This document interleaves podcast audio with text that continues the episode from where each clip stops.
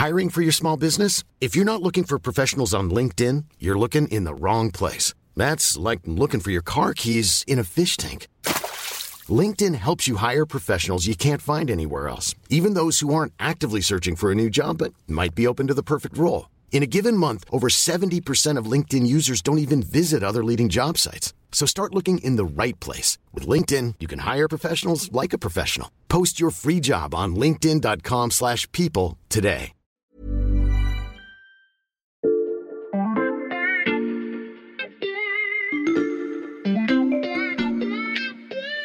Salut, c'est Xavier Yvon. Nous sommes le mardi 27 juin 2023. Bienvenue dans La Loupe, le podcast quotidien de l'Express. Allez, venez, on va écouter l'info de plus près. Un homme qui traverse lentement la rue sur un passage piéton en tenant un déambulateur devant lui, ça ne vous paraît sûrement pas très extraordinaire, vous avez peut-être vu passer cette vidéo sans vraiment vous y intéresser, et vous auriez peut-être dû. Car si on regarde de plus près, il y a plusieurs éléments intrigants. Sur sa tête, il porte une sorte de casque d'où dépassent des fils qui sont reliés à sa taille et au déambulateur, lui-même équipé d'un ordinateur. L'homme que l'on voit se promener ne devrait pas pouvoir marcher. Il est paraplégique, il a perdu l'usage de ses jambes depuis 12 ans. Ça ressemble à un miracle, mais il n'y a eu aucune intervention divine. Cet homme remarche grâce à ce qu'on appelle une interface cerveau-machine. Une technologie révolutionnaire qui vise à retrouver le contrôle de ses mouvements grâce à la pensée. Si l'idée ouvre des possibilités incroyables pour les personnes handicapées, certains s'imaginent déjà manipuler leur téléphone avec leur cerveau. Alors les interfaces cerveau-machine vont-elles créer l'homme augmenté de demain? C'est la question qu'on passe à la loupe aujourd'hui.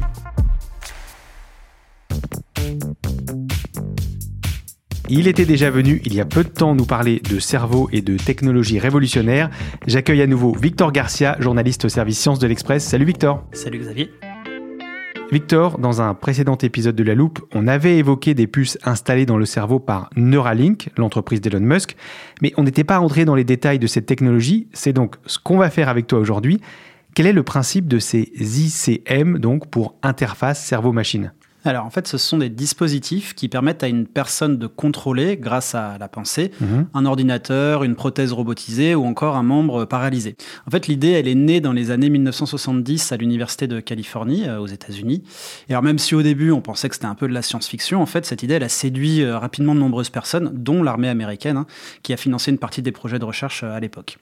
Quoi qu'il en soit, cette technologie, elle s'est rapidement développée et les premiers essais cliniques sur l'homme se sont déroulés dans les années euh, 90 à peu Mhm. près.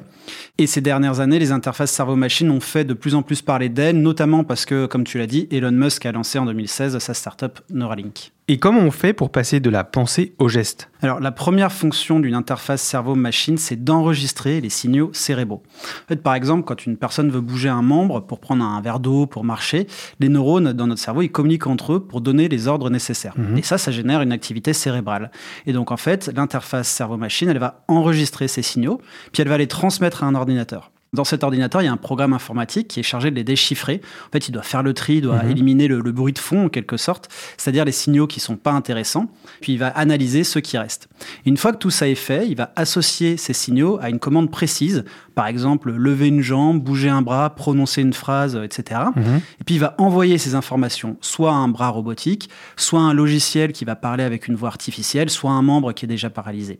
Et pour cela, les chercheurs ils utilisent, je te le donne en mille, Xavier, L'intelligence artificielle? Et oui, des algorithmes d'intelligence artificielle capables de reconnaître des signaux cérébraux. Mhm. En fait, le but de ces algorithmes, c'est d'être à la fois extrêmement rapide pour que la communication soit la plus fluide et la plus naturelle possible. Et pour ça, ils vont devoir anticiper la volonté de la personne en quelque sorte. Mhm. C'est-à-dire que dès qu'ils vont recevoir les premiers signaux, ils vont anticiper leur signification. Et puis ces algorithmes, ils doivent aussi être suffisamment fins, suffisamment intelligents, en- entre guillemets, pour interpréter le plus précisément ces signaux, jusqu'à, euh, par exemple, comprendre l'intensité d'un mouvement. C'est est-ce que le bras, il doit bouger d'un mètre ou est-ce qu'il doit bouger seulement de 3 cm Donc évidemment, tout ça, ça dépend surtout du type d'implant ou de technologie utilisée, et il y en a trois. Et pour t'expliquer, j'ai apporté plusieurs choses. D'abord, qu'est-ce que c'est que cette sorte de charlotte avec plein de fils? Oui, des fils et puis des électrodes. Ça, t'as déjà dû en voir pas mal. Mhm. En fait, c'est la technique la plus simple et la moins moins invasive. En fait, tu vas mettre ce bonnet et ses multiples électrodes directement sur le crâne et Mhm. ça va mesurer l'électroencéphalogramme. En fait, il y a à peu près 90% des équipes du domaine dans le monde hein, qui travaillent avec cet outil. Et c'est très pratique parce que ça nécessite pas de chirurgie invasive. hein. On place les petites électrodes sur le crâne, il faut juste à la limite tondre, raser, quoi. Et puis c'est tout. Donc du coup, les essais cliniques sur l'homme sont beaucoup plus faciles à lancer. Et c'est efficace? Alors disons que la qualité des signaux mesurés est assez limitée parce que les électrodes sont collées sur le crâne mais elles sont quand même assez loin du cortex et du cerveau et donc le signal forcément il est moins précis. Sans compter qu'en fait ces bonnets, ces espèces de, de Charlotte dont tu parlais, ils sont très sensibles au mouvement, ce qui peut créer des artefacts qui parasitent les enregistrements. Parce que quand on bouge, quand on bouge la tête, quand on se déplace, fatalement ces petits électrodes ils peuvent bouger eux aussi. Mhm. Après c'est une technique qui est très intéressante pour des études en neurosciences, pour en lire en gros les signaux de notre cerveau, mais c'est pas forcément très utile pour des applications très précises et très fines. Ok, alors pour parler de la deuxième piste, qu'est-ce que tu nous as apporté d'autre? Alors là, c'est une technique bien plus invasive. Pour que tu comprennes, j'ai une petite vidéo à te montrer. Et je l'ai juste là sur mon téléphone. Hop, regarde. I used to have to think up. Uh, Ok, alors je vais la décrire à nos auditeurs. On voit une femme dans un fauteuil. Sur sa tête, il y a deux sortes de petits blocs avec des gros fils euh, reliés à des machines derrière elle. En face de son visage, il y a un bras robotique qui tient une plaque de chocolat. Le bras s'approche de sa bouche, elle croque dedans, le bras s'éloigne et dans la salle on applaudit. Oui, alors en fait, cette femme, elle est tétraplégique, c'est-à-dire qu'elle peut plus bouger aucun de ses membres. Et en fait, elle a fait bouger ce bras robotique grâce justement au bloc qu'elle a sur la tête. Et comment ils fonctionnent ces blocs? Alors en fait, ce sont des implants qui permettent de communiquer avec une sonde qui est insérée directement dans le cortex. Et donc ces implants permettent d'enregistrer les signaux avec la meilleure qualité possible, mais dans une zone qui est très limitée dans l'encéphale. Attends, des électrodes implantées directement dans le cerveau, ça veut dire qu'il faut ouvrir le crâne? Oui, alors ça, c'est une technique qui est très invasive. En fait, il y a une opération chirurgicale où on va percer un trou dans le cerveau, puis on va introduire une sonde à l'intérieur du cerveau. Ça, c'est une technique qui nécessite aussi un connecteur transcutané qui dépasse du crâne, donc c'est ces, ces fameux blocs. C'est un petit peu comme un port USB qui sort du crâne, ou alors comme dans le film Matrix, si tu as vu, où ils ont euh, Évidemment. des blocs derrière, où ils s'insèrent en fait un dispositif pour communiquer avec la matrice. Bon, là, ce dispositif, il permet une grande précision, mais il est aussi sensible aux infections, hein, forcément, vu qu'il y a un contact avec l'intérieur du cerveau et puis euh, le dehors. Mhm. Et puis l'introduction des implants dans le cerveau, ça peut également provoquer des lésions. Et donc, le cerveau peut générer en réaction à cette intrusion de la gliose, c'est-à-dire en fait une prolifération de cellules qui vont s'amasser autour de la sonde. Et en fait, ça, ça va réduire la qualité du signal au bout d'un certain temps. Malgré ces défauts que tu nous décris, Victor, est-ce que cette technique est très développée? Oui, c'est très développé. Alors la vidéo que tu as décrite juste avant, elle utilise les matrices Utah-Array qui sont développées par des équipes américaines et qui sont testées pour la première fois au début des années 2000 dans le cadre du projet BrainGate et qui ont été utilisées donc dans la vidéo avec le bras robotique. Mhm. Et c'est aussi sur cette technique que la société Neuralink se base, sauf qu'Elon Musk, il promet d'améliorer ses implants, notamment en les miniaturisant afin qu'elles se fondent dans la dentelle neurale, il dit, et en supprimant les connecteurs transcutanés, donc les espèces de ports USB Mhm. extérieurs.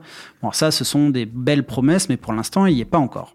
Mais je dois encore te parler de la dernière piste étudiée par les chercheurs, qu'on peut appeler semi-invasive et qui est pleine de promesses.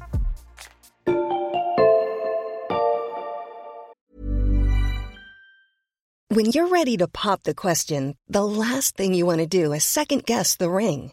At Bluenile.com, you can design a one of a kind ring with the ease and convenience of shopping online. Choose your diamond and setting. When you find the one, you'll get it delivered right to your door. Go to Bluenile.com and use promo code LISTEN to get $50 off your purchase of $500 or more. That's code LISTEN at Bluenile.com for $50 off your purchase. Bluenile.com code LISTEN.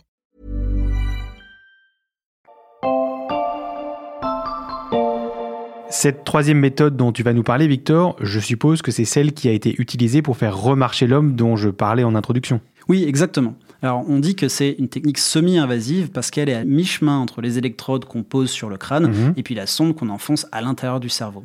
En fait, là, cette technique, elle consiste à déposer des électrodes sur la dure mère, c'est-à-dire la membrane qui entoure et qui protège notre cerveau. Donc ça implique quand même une opération chirurgicale qui va consister à découper en fait une petite partie de la boîte crânienne, puis à déposer des implants sur la diomère, comme Mm. je disais. Et en général, ces implants, ils remplacent les morceaux d'os qui ont été enlevés, et puis ils sont dotés de petites ailettes autour d'eux qui les empêchent d'appuyer et de s'enfoncer dans le cerveau. Ok, mais là encore, c'est une opération assez lourde. Quelle est la différence avec l'autre procédure dont tu nous as parlé? Alors en fait, elle est quand même un petit peu moins précise que les sondes parce qu'elle n'est pas directement à l'intérieur du cerveau. Mais comme ces implants, ils sont plus gros, en fait, ils vont capter plus d'activité. Donc l'un dans l'autre, la précision, elle n'est pas si éloignée des sondes finalement. Et puis surtout, ça permet d'éviter les écueils des implants qui sont très invasifs. Il y a beaucoup moins de risques d'infection déjà. Et puis le cerveau, il va pas produire de gliose pour s'en protéger. Donc en fait, à long terme, ça pourrait s'avérer plus viable. Et donc on sait que c'est une technique qui fonctionne puisqu'une personne paraplégique a pu remarcher. Oui, voilà, exactement. Alors, pour bien comprendre, il faut quand même que je t'explique ce qui se passe chez les personnes qui sont pas tétraplégiques. Hmm. Par exemple, quand toi, tu veux marcher, tes neurones, ils vont envoyer une commande qui va passer dans ta moelle épinière jusqu'à la région de la colonne vertébrale qui contrôle le mouvement de tes jambes, et puis tu vas marcher. Par contre, si la moelle épinière est sectionnée, ça va engendrer une paralysie. L'homme dont tu parlais dans la vidéo au début de cet épisode, c'est Gert Jan, qui est un Hollandais de 38 ans, qui est devenu paraplégique à la suite de la section partielle de sa colonne vertébrale après un accident de vélo en 2011 Hmm. mais il a pu remarcher grâce à l'installation d'une interface cerveau-machine que les chercheurs franco-suisses ont appelé un pont numérique. En fait, c'est un pont qui a restauré la communication entre le cerveau et la moelle épinière. Tu nous expliques le fonctionnement de ce pont numérique? Alors concrètement, quand le patient il veut lever sa jambe droite, ça va générer une activité électrique dans son cortex moteur. Ça ensuite, ça va être décodé en temps réel par des algorithmes qui génèrent des prédictions de mouvement, comme on a dit, comme une sorte de table de correspondance entre l'activité cérébrale et le mouvement souhaité. Et ensuite, ces séquences, elles sont envoyées vers les implants qui sont placés à la surface de la colonne vertébrale de Gertz-Jan afin qu'ils génèrent des impulsions électriques, ce qui va permettre d'activer les muscles des jambes. Les implants, ils vont communiquer avec la colonne vertébrale en stimulant très précisément les zones impliquées dans la marche. Ça, c'est une technologie unique au monde, c'est ce fameux pont numérique. Euh, il y a la section de la colonne vertébrale, mais toute l'interface cerveau-machine va recréer ce pont et va permettre à cette personne de remarcher. Et qu'est-ce qu'elle a d'autre de particulier, cette technologie unique au monde? Alors, il n'y a aucun autre implant non invasif au monde qui possède autant d'électrodes. Donc, les petits implants qu'on va déposer sur la dure mère, là, ils ont 64 électrodes et ça va permettre d'enregistrer l'activité cérébrale qui est liée aux intentions de mouvement de manière très précise. Et ce qui est aussi intéressant, c'est que le casque qui est sur la tête du patient va permettre d'alimenter les implants par induction électrique. En fait, c'est un petit peu comme euh, nos chargeurs de téléphone aujourd'hui qu'on pose sur des Mhm. surfaces et qu'on recharge par induction. Là, ça va fonctionner pareil. Et donc, du coup, les implants qui sont posés sur le cerveau, ils n'ont pas besoin de batterie. Donc ça, ça va diminuer le risque de panne, ça va augmenter leur durée de vie aussi. Et enfin, le casque qui récupère les informations qui sont enregistrées par les implants va le transmettre grâce à un protocole sans fil qui est similaire un petit peu au Bluetooth. Et cette technologie, est-ce qu'elle a de meilleurs résultats que les autres? Alors aujourd'hui, la finesse des algorithmes qui ont été développés par l'équipe franco-suisse, elle permet non seulement de contrôler ses hanches, ses jambes et ses chevilles, mais aussi de gérer l'amplitude des mouvements, donc la hauteur de ses pas. Alors certes, Gert Jan, il peut toujours pas courir, mais ça lui permet quand même de monter des marches d'escalier ou de se déplacer en terrain euh, semi-accidenté. Et en plus, l'usage régulier du pont numérique lui aurait même permis de récupérer des fonctions neurologiques qu'il avait perdues depuis son accident. Hmm. Ça, c'est ce que disent les scientifiques, parce qu'ils ont remarqué qu'il y avait une amélioration de ses capacités sensorielles et motrices, même quand le pont digital est désactivé. Et ça, c'est des bénéfices qui pourraient suggérer que de nouvelles connexions nerveuses se sont formées dans la moelle épinière. Ça, ils l'avancent, Hmm. c'est une hypothèse, ils n'ont pas encore pu euh, concrètement le démontrer, mais c'est quand même assez prometteur. Des résultats donc impressionnants pour des personnes handicapées. Il est temps de se demander jusqu'où les interfaces cerveau-machine peuvent aller. Pourra-t-on demain allumer la lumière par la pensée?